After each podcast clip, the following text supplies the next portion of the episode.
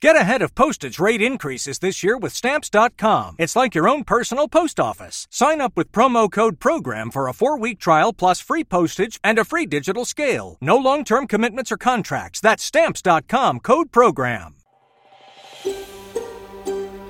Estás con SBS Spanish. Encuentra más historias fascinantes en sbs.com.au/Spanish.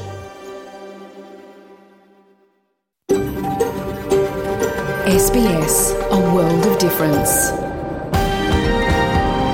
You're with SBS Spanish, on mobile, online and on radio.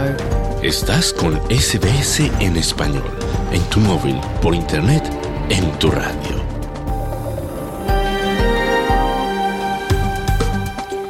Hola, ¿qué tal? Muy buenas tardes y bienvenidos a Australia en Español, el programa en español de SBS Audio.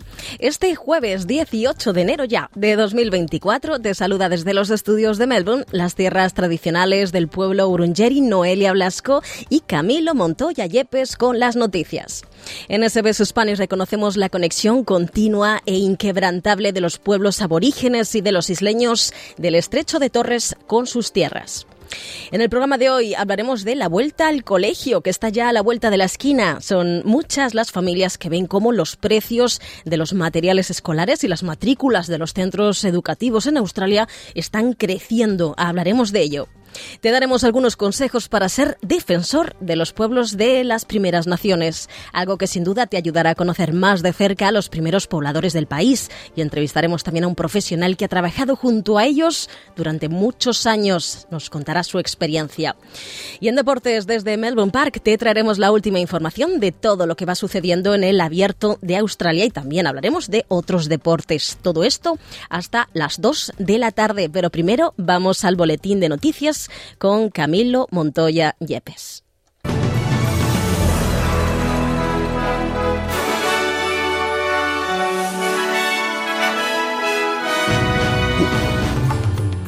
En Medio Oriente, la ministra de Exteriores de Australia se reúne con autoridades palestinas e israelíes y pide implementar la solución de dos estados.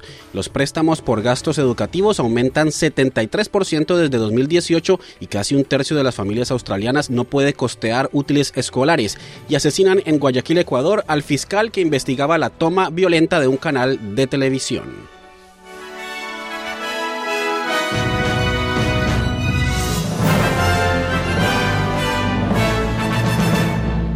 Y empezamos con noticias internacionales, pero que tienen que ver con Australia. Durante su gira diplomática por Medio Oriente, la ministra de Relaciones Exteriores australiana, Penny Wong, se ha reunido con el primer ministro palestino, Muhammad Shtayeh, a quien le ha expresado sus expectativas de que el paquete humanitario de $21.5 millones entregado por Australia se ha utilizado para financiar la atención sanitaria y la educación infantil. La senadora Wong también ha conversado con el presidente israelí Isaac Herzog y con el asesor de seguridad nacional del país, Tzachi Haneevi, y ha visitado un centro de conmemoración del Holocausto. La ministra australiana ha reconocido que un cambio hacia la paz es desafiante, pero vital para todos los civiles en Gaza, y ha reiterado los llamados de Australia a un alto al fuego sostenible, así como la liberación inmediata de todos los rehenes. Wong dice, al hablar con civiles en Gaza, que queda claro que el conflicto pesa mucho sobre todos y por eso ha pedido la implementación de una solución de dos estados. It is clear from the conflict that the path to peace. Del conflicto se desprende claramente que el camino hacia la paz exige una solución justa y duradera de dos estados. Exige el reconocimiento de las aspiraciones palestinas de tener un estado y exige seguridad para los israelíes, decía Wong. Mientras tanto, el Ministerio de Relaciones Exteriores de Qatar ha informado que 61 toneladas de ayuda, incluyendo medicamentos, han llegado a Gaza bajo supervisión israelí y en virtud de un acuerdo entre Israel y Hamas con mediación de Qatar y Francia. Según Francia, los medicamentos se enviarán a un hospital en Rafah y luego serán transferidos a 45 rehenes a través de la Cruz Roja. Desde el ataque de Hamas el 7 de octubre, que resultó en la toma de 250 personas como rehenes, se han liberado algunos en intercambio por prisioneros palestinos. Funcionarios israelíes afirman que 132 de ellos siguen cautivos en el territorio, incluidos 27 que se cree han sido asesinados, según un recuento de la agencia de noticias AFP. Y seguimos en asuntos relacionados con relaciones internacionales, porque el tesorero en la oposición, Angus Taylor, considera poco probable que Australia y China participen en ejercicios militares conjuntos en un futuro cercano. Esto surge después de que el embajador Xiao Qian, en una conferencia de prensa, instara al gobierno federal a reiniciar los ejercicios militares conjuntos y la colaboración con China en ciencia y tecnología. Taylor ha dicho en Channel 9 que es crucial que Australia no comprometa sus valores al fomentar su relación con China.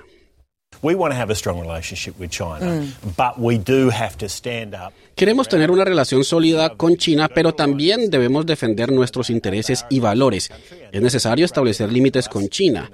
Es un país grande y fuerte, y además son de gran beneficio para nosotros cuando la relación es buena. Sin embargo, nunca se deben comprometer los valores e intereses en el proceso, decía Taylor. Ahora pasamos a noticias nacionales. El primer ministro Anthony Albanese ha destacado el éxito de las clínicas de atención urgente del gobierno inauguradas el año pasado. Albanese asegura que las 58 clínicas de atención urgente prometidas por el gobierno federal, abiertas a finales de 2023, están brindando de manera exitosa atención médica gratuita y accesible. El primer ministro señala que el gobierno está garantizando que los servicios de Medicare hagan que la atención médica sea asequible para todos los australianos que enfrentan el aumento de los costos debido a la inflación. We tripled the bulk billing incentive in the budget, the largest injection. Hemos triplicado el incentivo de facturación masiva en el presupuesto, la mayor inyección de fondos para ayudar a Medicare desde su fundación. Además de eso, las clínicas de atención urgente solo requieren la tarjeta de Medicare. Esto representa una nueva forma de prestación de servicios de salud basada en modelos exitosos en el extranjero, decía el primer ministro Albanese. Expertos meteorológicos indican que aún es incierto cómo afectará un área de baja presión tropical a Queensland mientras el estado se prepara para la posibilidad de otro ciclón. Es probable que el sistema climático se convierta en un ciclón tropical el próximo lunes. La Oficina de Meteorología advierte de un riesgo significativo de que el sistema afecte la costa de Queensland la próxima semana con un impacto severo posible. Se prevé que las áreas costeras de Cooktown hasta Mackay puedan ser afectadas a partir del martes. La meteoróloga senior Miriam Bradbury ha declarado a la cadena ABC que proporcionarán una actualización más detallada a los residentes de Queensland cuando esté más cerca la próxima semana. Early next week there is a likely chance that this will become a tropical cyclone. A principios de la próxima semana hay una alta posibilidad de que esto se convierta en un ciclón tropical. También existe la posibilidad de que se convierta en un ciclón tropical severo, pero tendremos que esperar y ver. Todavía hay varias posibilidades sobre cómo podría desarrollarse este sistema y hacia dónde se dirigirá, pero las comunidades a lo largo de la costa de Queensland que ya han sufrido mucho este verano deben estar atentas a ese pronóstico, decía Bradbury. Esto coincide con un monzón que se desplaza lentamente sobre el territorio norte y se espera que traiga vientos dañinos a Darwin durante el día. Y seguimos en Queensland porque el Premier del estado, Stephen Miles, afirma que deben imponerse sanciones más severas a los comercios minoristas que practican el acaparamiento de precios. Miles se reúne hoy con los jefes de los supermercados y ha dicho a la cadena ABC que espera obtener respuestas sobre la discrepancia entre lo que dicen los agricultores que reciben por sus productos y lo que pagan los consumidores en la caja. Realmente agradezco esa revisión del código de comestibles. En mi opinión, debería ser obligatorio, no opcional. Y deberían imponerse sanciones más severas que realmente hagan que la gente piense dos veces antes de practicar el acaparamiento de precios. Sin embargo, a nivel estatal, tenemos el poder de incorporar este tipo de transparencia al sistema para que los habitantes de Queensland puedan ver por qué y cómo se establecen los precios que están pagando, decía el Premier Miles. y la tasa de desempleo se ha mantenido estable en un 3,9% por segundo mes consecutivo. Los datos de la Oficina de Estadísticas de Australia han revelado que el empleo en diciembre disminuyó en 65,000, mientras que el número de australianos desempleados aumentó en 1,000, lo que ha permitido que la tasa de desempleo se mantenga constante. Esto ocurre después de un aumento de 0,1 punto porcentual en noviembre, que llevó a la tasa de desempleo al 3,9%. Los gastos educativos están aumentando en Australia a medida que la cantidad de préstamos solicitados para gastos escolares ha crecido casi 3/4. El valor total de los préstamos educativos con el National Australian Bank, NAB, ha aumentado 73% desde 2018 y el banco espera que los clientes soliciten más de $640,000 en préstamos sin intereses durante febrero. Una investigación de la encuesta de Finder revela que casi un tercio de las familias australianas no pueden costear los gastos escolares. La encuesta realizada a 1,039 personas, incluidos 359 padres de familia, encontró que el 30% no podía pagar equipos esenciales como material de papelería y los uniformes. Extrapolando a nivel nacional, esto representa 1,9 millones de hogares. Y una tensión sin precedentes en el mercado de alquiler afecta a residentes en casi la mitad de todos los suburbios australianos.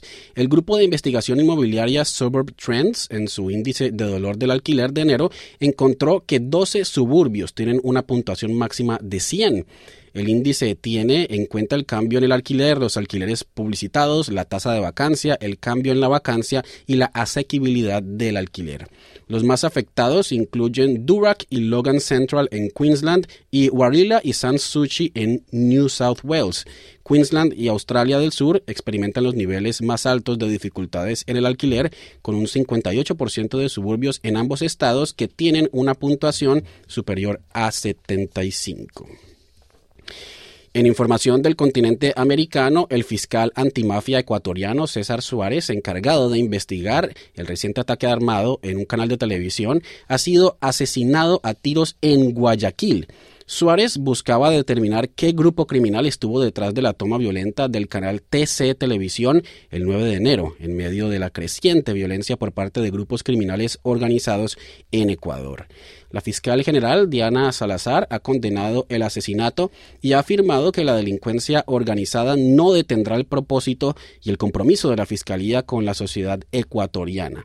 La policía está llevando a cabo investigaciones para identificar a los responsables en el principal puerto del país, conocido como un centro de operaciones del narcotráfico.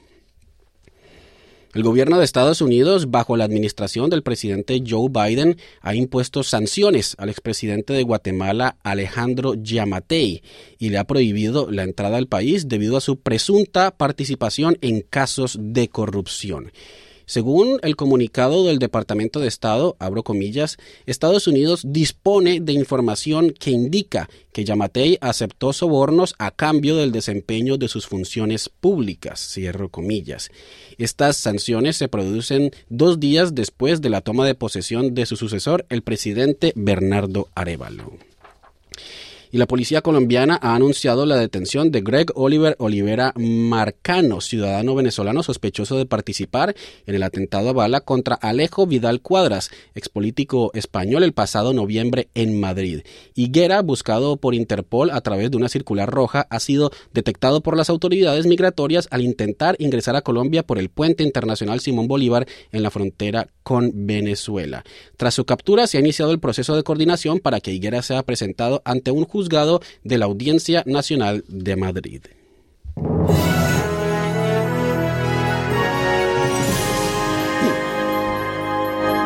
En el pronóstico del tiempo para hoy, Sydney presenta una temperatura máxima de 30 grados y un cielo parcialmente nublado. Melbourne, una máxima de 21 grados con vientos y cielo parcialmente nublado. Brisbane, una temperatura máxima de 33 grados y algunas lluvias. Perth, una máxima de 27 grados y un cielo parcialmente nublado. Adelaide, una máxima de 24 grados y un cielo aclarando. Hobart, una temperatura máxima de 20 grados con lluvias. Canberra, una máxima de 24 grados y un cielo soleado. Y Darwin, una temperatura máxima de 31 grados con lluvias y posible tormenta. Hasta aquí el boletín de noticias. Te invitamos a seguir en la sintonía de SBS Audio Australia en español. Mañana otro boletín a la 1:00.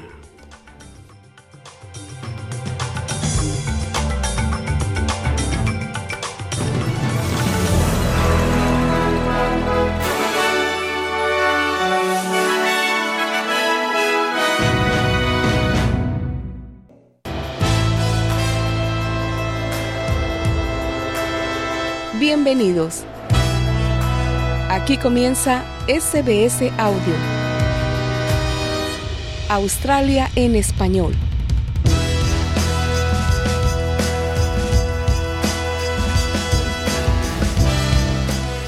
Hola, ¿qué tal? Bienvenidos a SBS Audio. Sí, aquí comienza Australia en Español. Mi nombre es Noelia Blasco y estoy encantada de compartir contigo este día, este jueves 18 de enero de 2024.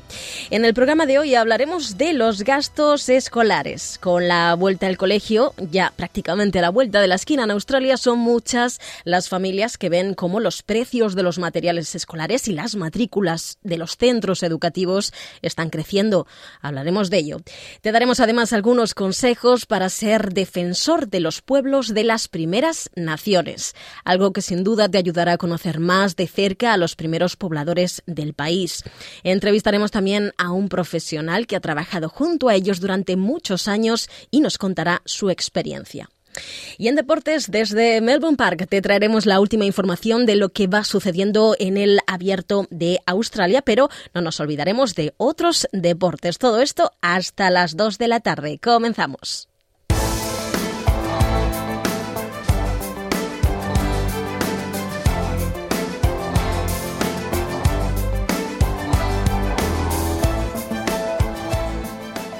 Con la vuelta al cole, a la vuelta de la esquina, son muchas las familias que ven cómo los precios de los materiales escolares y las matrículas de los centros educativos australianos están por las nubes. Según un estudio realizado por Finder, este año las familias alrededor del país invertirán más de 12 millones de dólares en materias escolares. Para saber de primera mano cómo afectan los precios de los materiales escolares, hemos hablado con Paola Escudero, una mamá de una niña de un colegio de primaria, y con César Gómez, gerente de un centro de childcare en Sydney. Mar Díaz nos trae esta entrevista. El comienzo de un nuevo año marca la temida vuelta al cole para los padres de todo el país.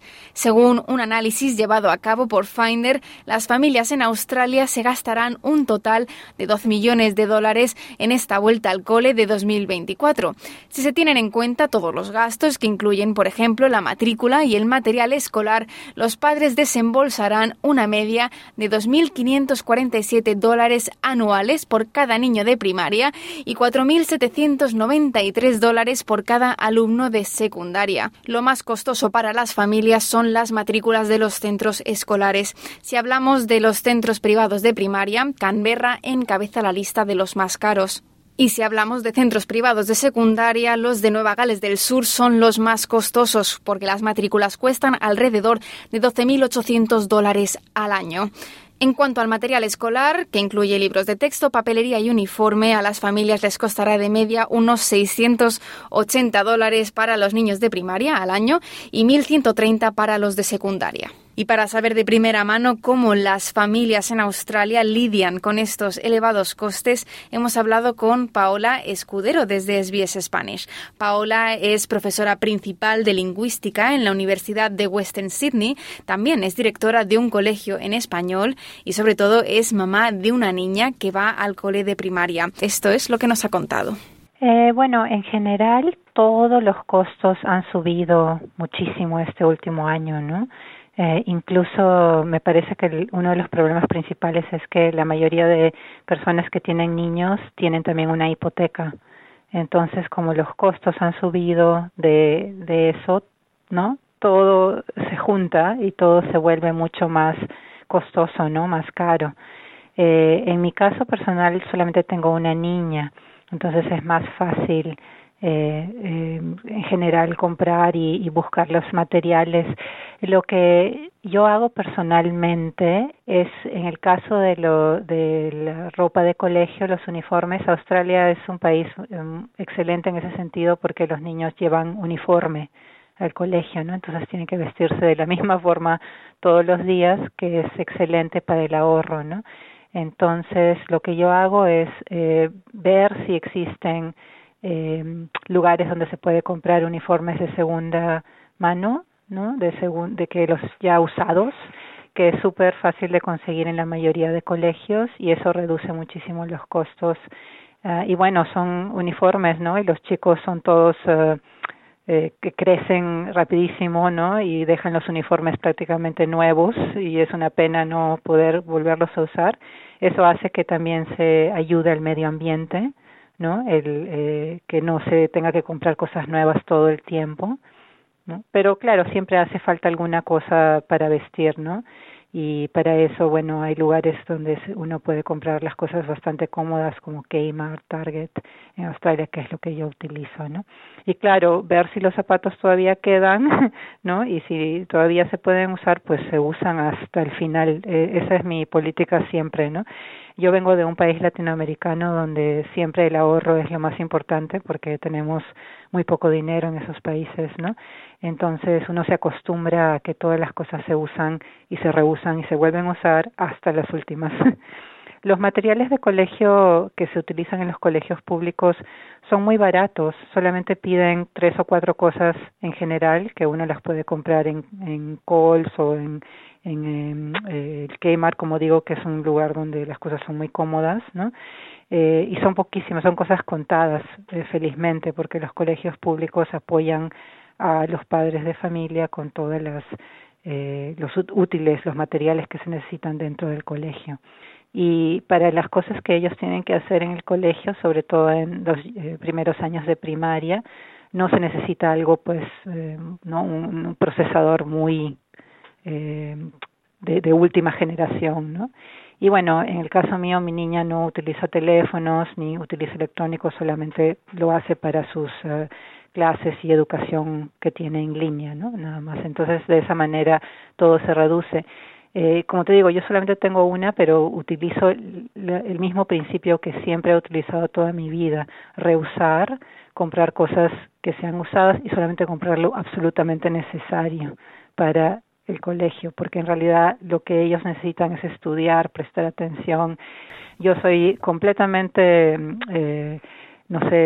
promotora de los colegios públicos, ¿no? Para mí el colegio público no solamente hace que los gastos sean mucho más bajos, sino que uno puede complementar la educación de acuerdo a las posibilidades de cada uno. Paola, y también te quería preguntar, ¿has notado un incremento en los precios de los materiales escolares con respecto al año pasado? Yo soy directora de un colegio, ¿no? Que no es público, es privado, ¿no? Y es todo en español. Cuando compramos los materiales para el colegio para este año, definitivamente todo ha subido, ¿no?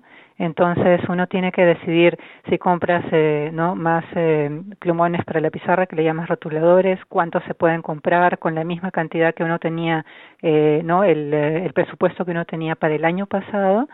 No se consigue la misma cantidad de unidades este año, definitivamente no. Los precios han subido en un aproximado de 20 al 30%. ¿No? Cuando uno va a Officeworks, incluso en Kmart, que las cosas son muy módicas, se nota que todo ha subido. Entonces, la cuestión es ver si ahora con la inflación, ¿no?, que está bajando y tal vez los precios de las casas, etcétera, todo va regulándose, ¿no?, y que los intereses bajen, tal vez los precios se pueden otra vez regular un poco más, ¿no? Porque lamentablemente los sueldos no suben de la misma forma. Entonces, la inflación hace que todo suba más, pero los salarios, los sueldos de nosotros los padres no suben de la misma manera. En mi caso, en el colegio en el que yo dirijo, felizmente tenemos becas el Australian Research Council, ¿no?, el Consejo de Investigación de Australia, que nos apoya para, ¿no?, bajar los costos, o nos apoyan para tener algo para poder poner de esas becas para la subida de precios, pero claro, los padres no, porque como te digo, los sueldos no suben. En mi caso, si yo tuviera que comprar más cosas o el colegio de mis hijas me pidiera más materiales, pues vería muchísimo más, ¿no?, la diferencia. Lo que sí sube muchísimo y ha subido muchísimo son las actividades extracurriculares. En Nueva Gales del Sur el gobierno regional, ¿no?, del estado, el gobierno estatal ya no da los incentivos que daban antes. Por ejemplo, los vouchers para regresar al colegio ya no están. Entonces la gente se va a dar cuenta que no tiene ese apoyo rápidamente, ¿no? El año pasado se dieron 3 vouchers de $150 y eso fue, excelente, ¿no? Para la pizarra, los materiales, las cartulinas, papel, todo, ¿no? Y ahora no hay esa ayuda. Muchas gracias, Paola, por tu tiempo y por esta entrevista. A ti, Mar, muchas gracias. El aumento de los precios de los productos escolares no solo tiene un impacto directo en las familias. Los centros de actividades extraescolares y los centros de childcare también están siendo afectados por estos elevados costes. César Gómez, gerente general de Amigos, una asociación privada sin ánimo de lucro localizada en Glebe, en Sydney, cuenta con un programa de childcare bilingüe, y César nos ha contado cómo esta organización y el childcare están sufriendo por los aumentos en los costes y el impacto que tiene esto también en los precios que pueden ofrecer a las familias que quieran llevar allí a sus niños. El gobierno se empecina en anunciar que el childcare va a ser gratis. El gobierno tiene unos topes de lo que pagan por hora. Por decir algo, el gobierno dice, el máximo que pagamos nosotros por hora son 12,50. Pero a 12,50 por hora no se puede correr un childcare nunca, porque no te da el dinero. Entonces tienes que calcular cuánto dinero vas a cobrar. El dinero que puedes cobrar puede ser 15, 18. En el caso de nosotros vamos hasta los $19 por hora.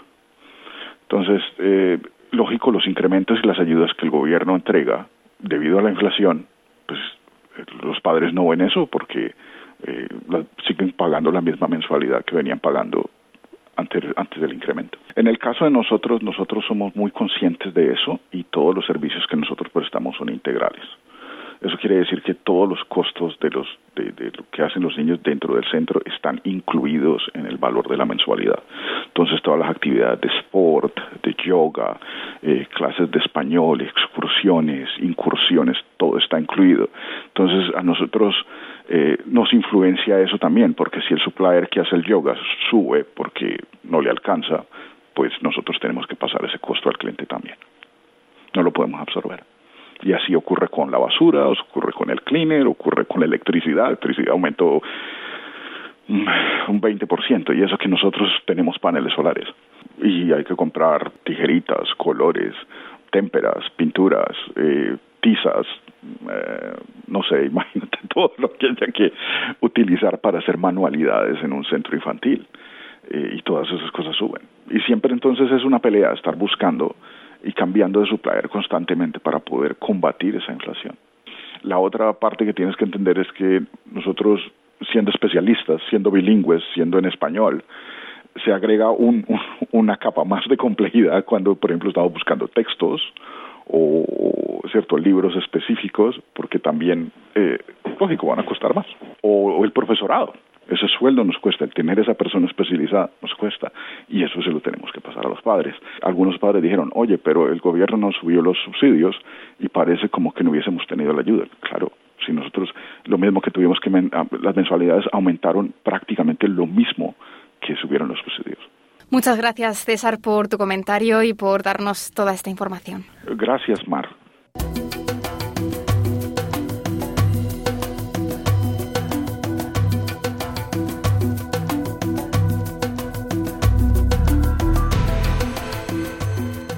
Ser defensor de las Primeras Naciones o aliado en nuestro país significa apoyar de forma activa asuntos y causas importantes para las comunidades indígenas.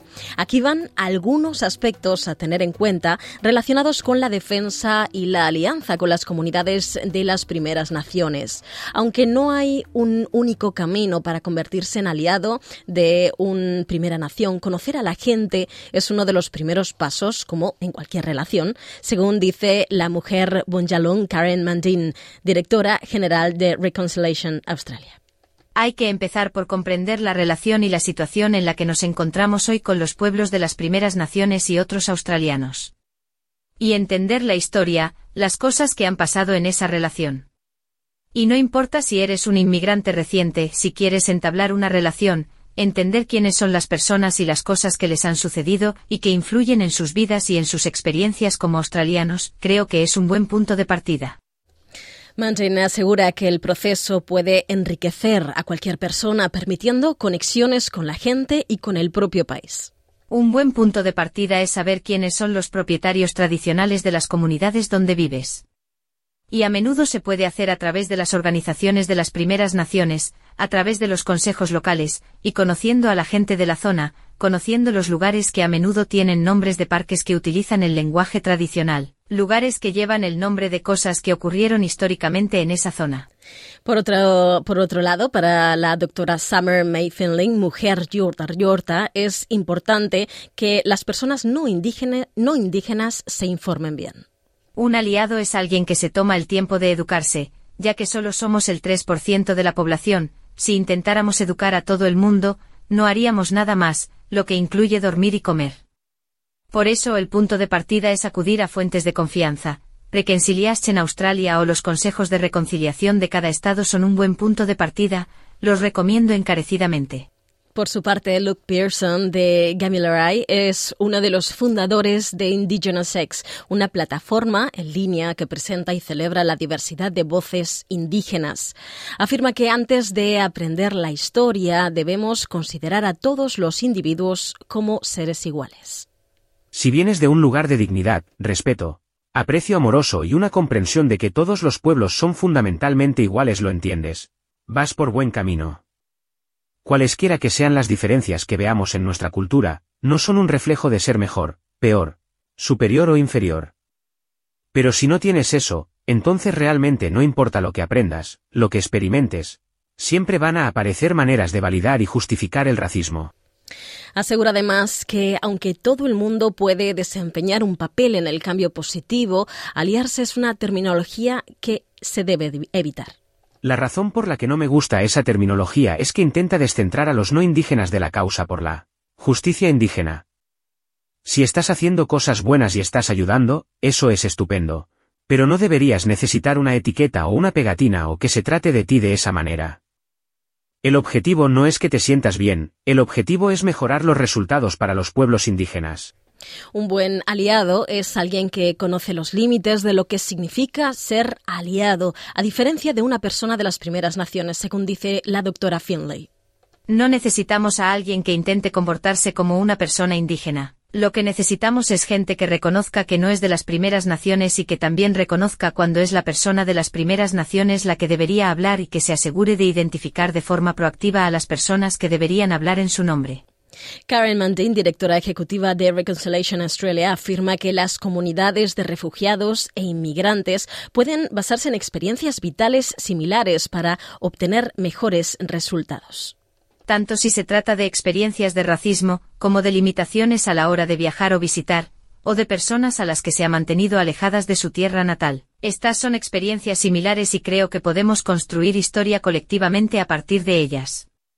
Creo que es importante que otras comunidades pidan a sus representantes comunitarios que apoyen formalmente a las organizaciones de las Primeras Naciones, que inviten a personas de las Primeras Naciones a venir a hablar a su organización comunitaria, a sus iglesias, templos, mezquitas.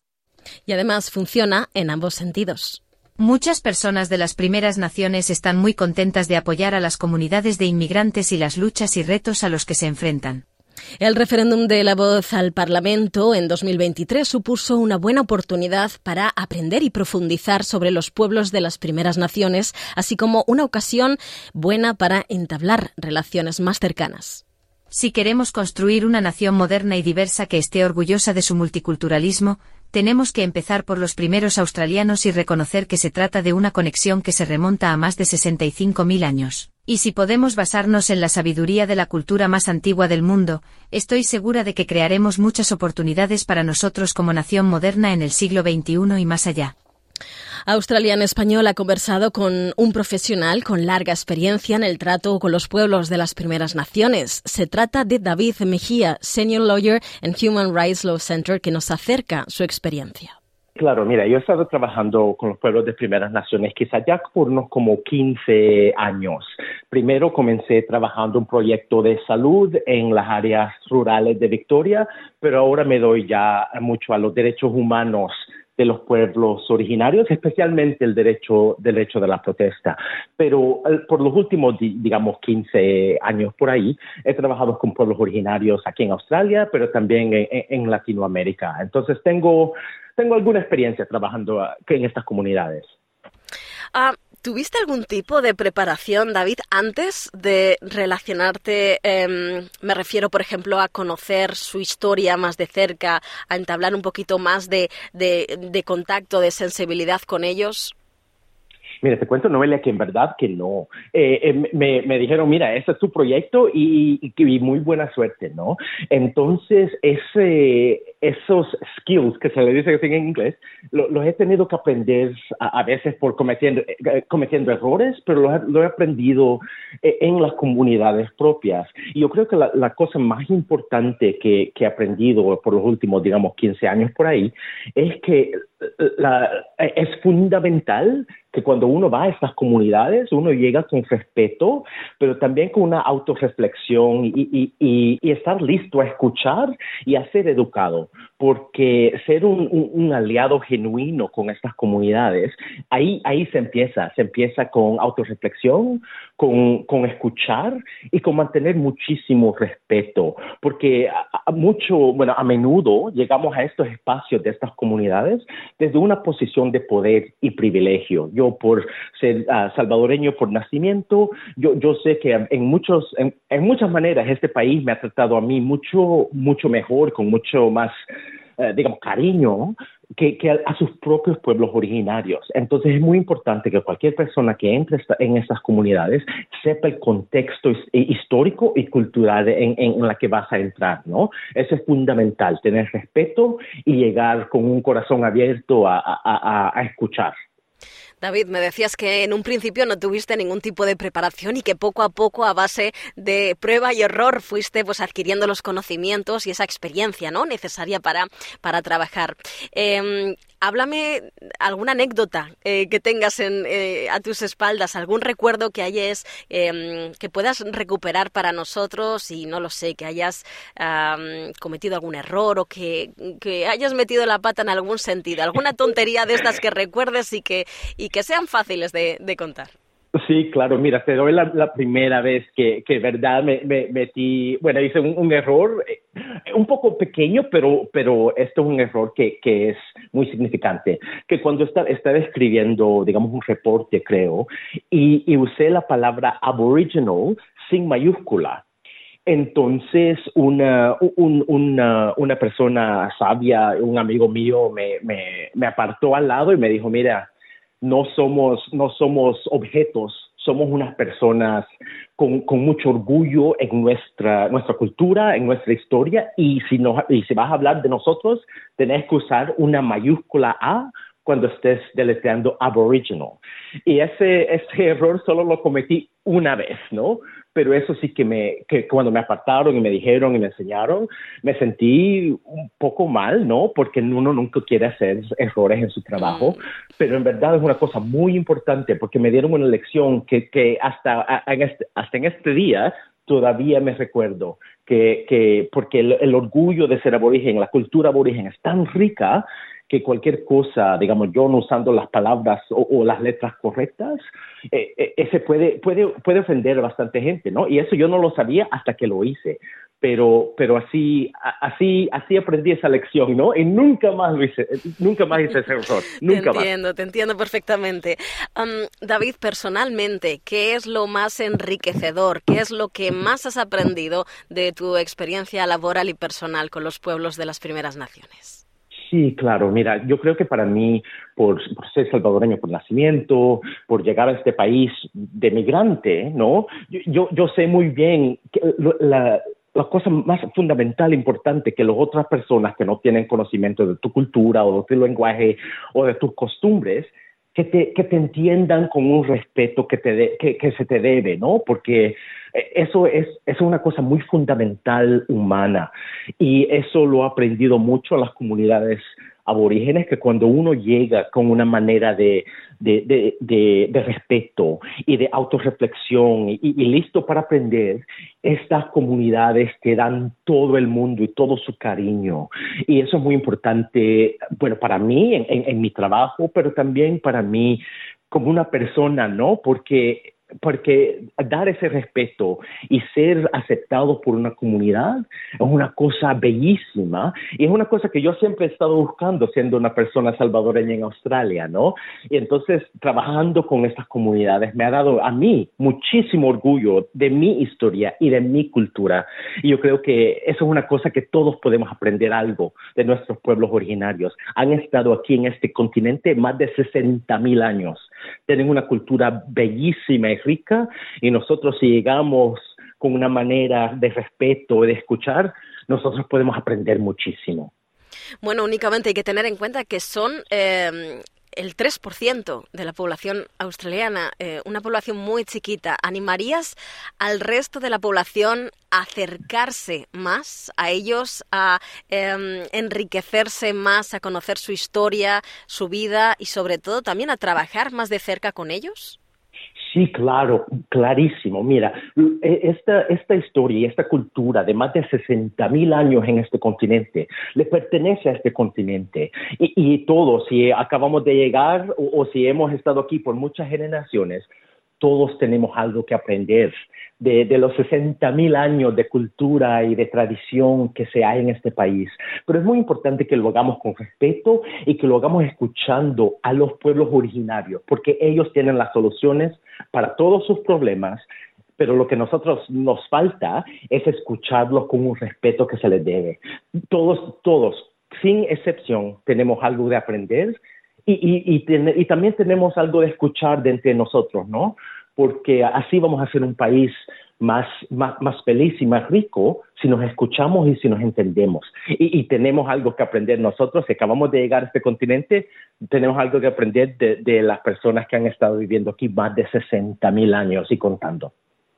Pues David Mejía, Senior Lawyer en el Human Rights Law Center, ha sido un auténtico placer poder hablar contigo, escucharte, tu experiencia, tu sabiduría y espero poder seguir hablando más en el futuro sobre este tema y sobre tu relación con los pueblos de las Primeras Naciones. Muchísimo gusto y gracias por estar con nosotros.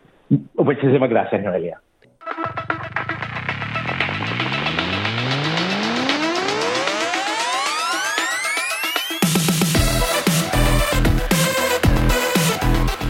Bien, pues entramos ya de lleno con nuestra sección de deporte y lo hacemos con Juan Moya. Juan, ¿cómo estás? Que te encuentras, tienes la suerte de encontrarte en Melbourne Park. ¿Cómo está el día de hoy? Muy bien, todo muy bien, esperando ver a Alcaraz, así que todo tranquilo. Y ojalá que Alcaraz pueda avanzar a tercera ronda. Bueno, ojalá.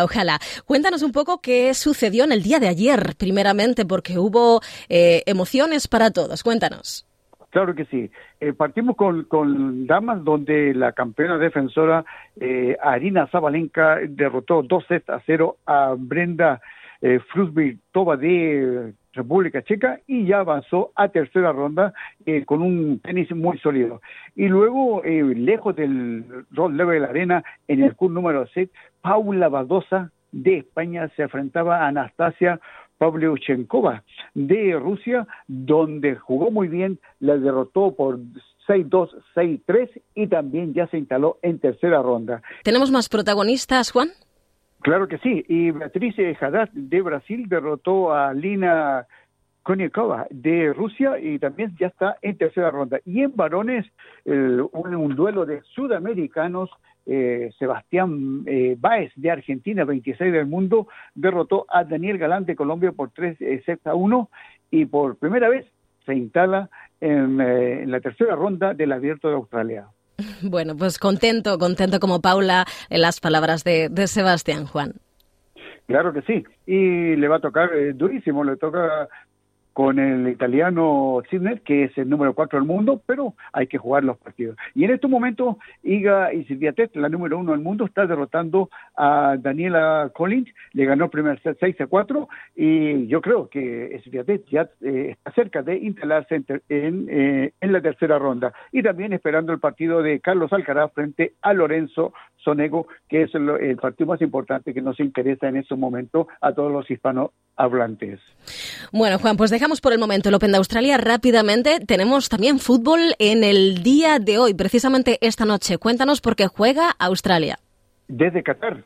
Segunda fecha, Grupo B, Australia se enfrenta a Siria, tratando de avanzar, de ganar el partido y poder avanzar a la siguiente ronda de la Copa de Asia. Australia tuvo una muy floja presentación frente a India, ganó 2-0, pero ahora con Siria hay que ganar como sea y así ya asegurar un cupo en los octavos de final de la Copa de Asia. Y lo otro que nos queda para terminar, la brillante actuación del mexicano, no es Guillermo, no es Benicio, es Isaac del Toro, ganó la segunda etapa del Tour Down Under y con esto se convierte en el líder de la competencia. 20 años, primera vez en un equipo World Team, en un equipo que está en las competencias más grandes del ciclismo mundial, y del Toro debutó espectacularmente en Adelaide. Pues como siempre, un placer, Juan. Hablaremos contigo en el día de mañana. Chao, chao. Buenas tardes, buena suerte. Bueno, pues nosotros ya nos preparamos para despedirnos. La próxima cita en español será mañana a partir de la 1:00 p.m. Nos vemos. Dale un like, comparte, comenta. Sigue a SBS Spanish en Facebook.